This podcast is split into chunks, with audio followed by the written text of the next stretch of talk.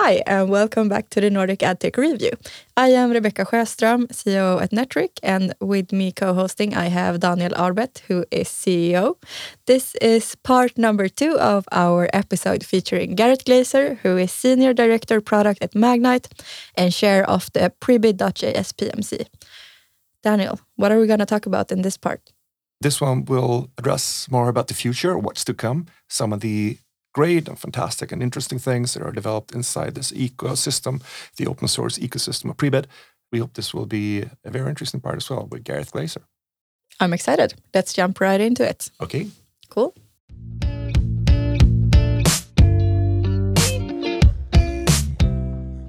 That kind of brings us into a more like future focused view. So, what do you think will be the most interesting things coming from Prebid in the next year? Yeah, so there are a few things that I'm really excited about. One is we're working on a system right now that's going to drastically reduce the size of Prebid.js, which I am very much in favor of. It'll just make publishers' websites load faster. It'll decrease the amount of time it takes to download Prebid. That has to do with not including unnecessary components. So there's a big project within Prebid right now that's working on precisely this. It's super, super exciting. The other thing is taxonomy related. Prebid is working on building generic methods for exchanges to integrate with Prebid, so generic OpenRTB methods. And what I think this will mean is that over time, we'll see this tremendous convergence between Prebid and everywhere else in the world using OpenRTB. And it's going to just make everything so slick right now there's this giant mapping process that has to occur between all these legacy technologies us being one of them right? Like our ad exchange was built in like 2007 or something like that or 2009 and the modern taxonomies for doing things. And there's no way around it. That's just it is what it is. The exchanges that are big have been around a long time. But as Prebid begins to speak the language of OpenRTB, it will get easier and easier to engage in those mappings because instead of having to go from Prebid to exchange to OpenRTB, which is what we have to do today, we'll go from OpenRTB to exchange to OpenRTB, which means the exchange has to think a lot less, which is very much desirable. The more that all of these things can be in the same language flowing across, the better off we'll be. So I think those are going to be two big things that we see in Prebid coming up the next year. And then some new formats too. It's no secret Prebid's not super great at native. It's also not super great at outstream. It also can't do mobile web interstitials. Three opportunities right there. And I think that we'll be building support or better support for all of them. Where it can do native today, it can do outstream today, it could be better. And we know it could be better. And I think that we'll, we'll make it better. Yeah, that's super exciting and interesting. I am curious also if we can talk about the demand manager. I know you're not able to comment too much on the roadmap, but could you maybe share what do you think publishers will need in their like tool sets uh, in the future? We were talking earlier about Prebid being the standardization point where it is on the page before any other programmatic infrastructure and it can determine what gets passed into all of those auctions. I think we're just beginning to scratch the surface of what that actually means. And there are all kinds of different vendors that are participants in the programmatic ecosystem today. There are ad quality vendors that sit in two places, right? They sit in the exchange and then they sit on the page, policing their own work in the exchange. We have inventory quality vendors that sit in exchanges today, but they're asymmetrical. Different ones work with different exchanges and they work with different throttling levels. And it's all a weird malarkey of like, uh, we're, we're saying we're doing this, but maybe it works, maybe it doesn't. And they charge everybody we're reaching a point now where we have a single source of truth. This is one impression on this page. This is the identity of this impression. And now we can take all of those different vendors ad quality, inventory quality, viewability prediction, which can get really granular, any sort of data we'd want to append to it, right? Custom proprietary data sources. We can pass that straight into Prebid and then make it available to everybody. This happens via what are called the real time data modules. I love the real time data modules.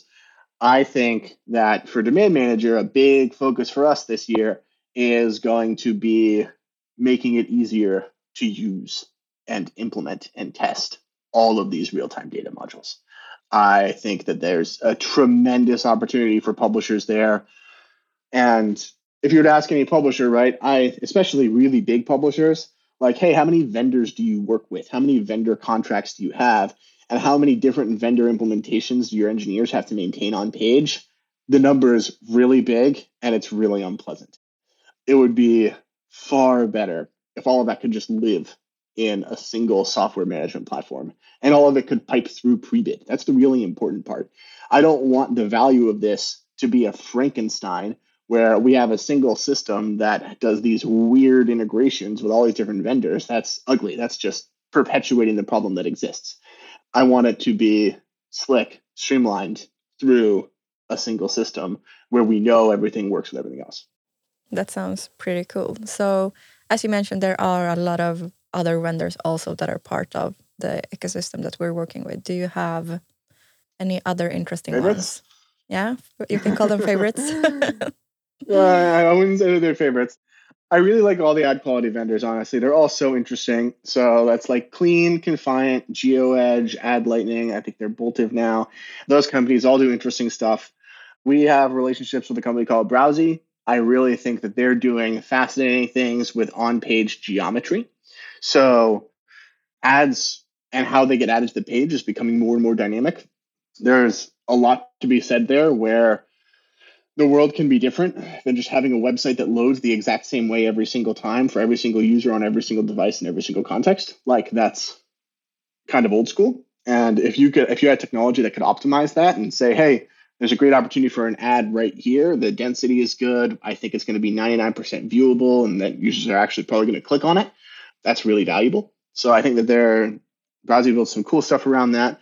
Optimera has awesome viewability prediction for viewability guaranteed campaigns, which is also super interesting because I do think PMPs, PG are going to migrate into pre-bid. We're going to see growth there. And viewability guarantees today are really unpleasant.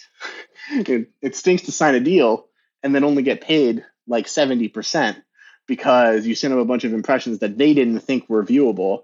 And you kind of got to just lob them over the fence. And then they're like, oh, this one was viewable, this one wasn't. We're using our own proprietary system and you know you don't have a good feedback loop on that. These viewability prediction systems are really good. So like you can get that from i get paid 70% of the time to i get paid 98% of the time. Super cool. There are a few others out there. I think the contextual providers are cool. These are these are great companies to be looking into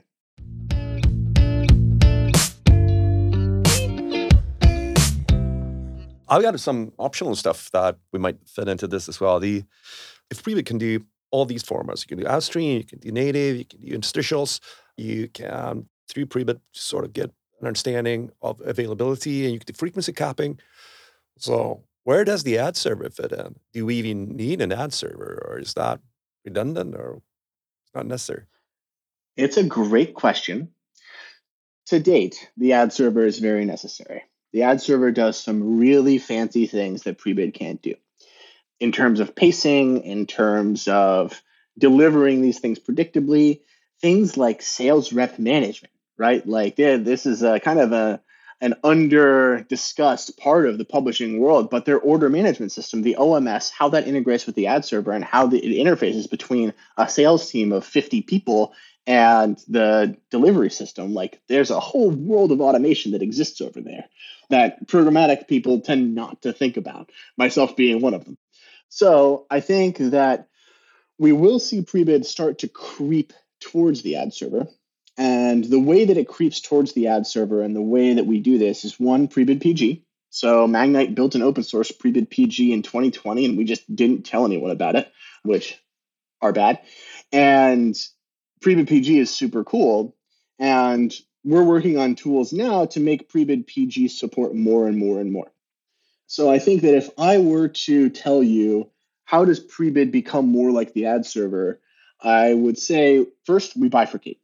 First, we have the world of direct sales where people are emailing tags back and forth. I don't see that going away anytime soon. I think it will eventually go away because it's pretty old school, but for now, it's here to stay. That all still runs through the ad server. Everything else, right? Programmatic guaranteed, PMP is all of that stuff We'll move into Prebid. And when it moves into pre-bid, it means that one, pre-bid needs to be smarter about how it integrates with the ad server. So it needs to, and really by, by smarter, I mean it needs the notion of priority. And priority needs to be synchronized between pre-bid and the ad server. But two, we need to make sure that all the functionality is there. And I think we're pretty close. So there will be a world where all programmatic stuff runs through pre-bid or can run through pre-bid. And as programmatic guaranteed starts to displace regular guaranteed, that's where we see pre-bid becoming more and more like an ad server. And if one day we reach a point where programmatic guaranteed is 80% of direct sales, we'll now be in a world where, okay, pre-bid needs to replicate some of this OMS functionality and needs to have these concepts in it. And at that point, you're right. We don't necessarily need an ad server. But I would be very surprised if we ever were able to wean ourselves off of Google Ad Exchange. It's an enormous step, I would say. The it's interesting that the programmatic folks don't really look at those things that are already taken care of through the ad server, which is a huge part of the business, obviously. Yeah. So we'll probably stick around. But speaking of ad servers, so we're using Addix in the context of pre-bid. If I remember correctly, I think that Amazon back in the days were mm-hmm. part of pre-bid. I think they rolled out of that. I'm not entirely sure when. But the Google engagement when it comes to pre-bid, where do you see that it's going to go? Yeah. Well, one, I would love to see Amazon back into pre-bid. I know that they're members now, so that would be yeah. lovely if we yeah. could get those two things back aligned again. But with regards to Google, I've definitely seen Google leaning more into pre-bid. I think that there was definitely a vulnerable time in pre-bid's history when Google could have killed pre-bid if it wanted to. And I'm not sure why they didn't, to be honest. I think maybe they just thought, oh, this is a fad. This is going to go away. And then it didn't. And it became the norm. And now the cat's kind of out of the bag. There would be no way without massive uproar for Google to get rid of header bidding. So I actually predict that Google will play more nicely with header bidding. We are going to see them acknowledge that header bidding is here to stay and build more and more functionality into Google Ad Manager that plays nicely with header bidding. Because I do think, in general, Google's perspective as a company when it comes to banner ads is one, these aren't worth a bunch of antitrust measures. Like, in terms of our size as a company, we make so much money from search and YouTube that for our banner ad business to be a source of legal anxiety stinks. like, like we, we shouldn't do this. It's like we're getting drugged through the coals for 10% of our revenue. There's no reason to do that. 10% of their revenue being billions and billions of dollars. But I definitely think that everyone will benefit from them making that calculation, from them saying, this is something we want to play nicely with, and we will, and we'll try and make publishers' lives easier. Because I think that they're first they ignored, then they tried to fight it with OB, and now it's they're acquiesced. So they're like, okay, Prebid's here to stay. We'll try and make things work. Also, when it comes to Prebid, it's such a large open source platform. When it comes to other companies, smaller startups, do you see people building businesses around Prebid, helping out publishers oh, yeah. or buy side possibly? I mean, it's fascinating. Having run RTK and living in the Prebid management space, I can tell you it is a really hard business. I mean, you guys are in it too. It's a really hard, high touch business. It's like managing an ad server for someone, but the ad server like is JavaScript on the page. It can break at any moment. And like also gets blamed for everything that goes wrong, even when it's often not them. So hard as it is, there are tons of header bidding management companies out there where there are tons and tons of people working to exercise their expertise here and I don't want to say it's the new ad network because, man, it's so much harder to run than an ad network. But it's become a thing where anybody who really knows ad operations and knows pre bid can make money managing this for people. And I have seen so many companies pop up that do this. It's regionalized, it's all these things. I think there's a tremendous opportunity here where people who have expertise can add a lot of value. And that's awesome. I think it's really healthy. And sure, there are companies out there that are not super above board, right? They're just trying to make as much money from publishers as they can.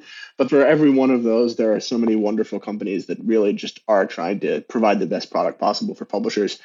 I think it's vastly superior to the ad network days of old where everybody operated at 60% margins. So, yes, I think that the democratization has created an opportunity for all these small companies. And I would also say that Prebid, by providing this integration methodology, has just totally torn down what used to be a monumental challenge to integrate.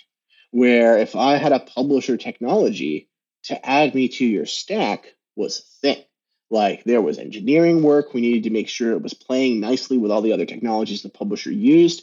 Different things would break other things on the page. My gosh, we saw this all the time. Prebid streamlines all of that. It does away with all of it. So if I'm a small company and I say, hey, I have a Prebid module, you can just install it, especially if someone's using something like Metric and Demand Manager, that the barrier to entry there is phenomenally low. Like let me add this open source thing with these two parameters and boom now this publisher's technology is integrated with the page. It's awesome. And from that perspective there's never been a better time to be a small company that has technology to sell to publishers the world has been streamlined by prebid and to just piggyback on in through prebid is a fantastic opportunity i think that prebid has led to a ton of innovation in the space and will continue to lead to more I have one more question before we round off. So, for a publisher who has been listening in and are thinking like, okay, I haven't touched my pre-bid configuration and setup for years. What is the first thing they should do after this podcast?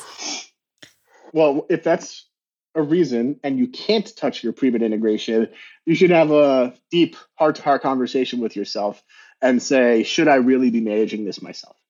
because I can almost guarantee you you're probably missing out on double digit revenue opportunities by setting and forgetting pre-bid. That's just not something you want to do. So that's step number one is acknowledge that you have potentially have a problem and make peace with that. And then step number two, if that's not the case, if you're just, you know, think that it's been okay, I would figure out a way to test some new things. When I say new things, I mean test the timeouts that you have implemented and test adding more bidders. I really truly do believe that there are so many companies out there that are finding different ways to add value to auctions. Adding more bidders makes more money. It just does. And not all bidders are created equal. Some of them will make you such a minute amount more money that they're not worth calling. But in my experience, there are lots of scenarios out there where testing your timeouts and adding more bidders will lead to more revenue for you. And if you don't have good infrastructure to do that, I recommend figuring out a way to work with someone who does because we've seen tests that have increased revenue 20 to 30%. It's a thing. And changing one setting, increasing your programmatic revenue 20 to 30% is such tremendous ROI for such little work in these systems that you got to do it. All right. Thanks, Gareth. This was amazing. Thank you for taking all this time with us. It was great having you on board. Yeah, it was awesome having you on the podcast. And thank you for all your insights into both the pre-bid and Demand Manager. Oh, it's my pleasure, guys. Thank you so much for having me. It's, it's always great to talk to you both.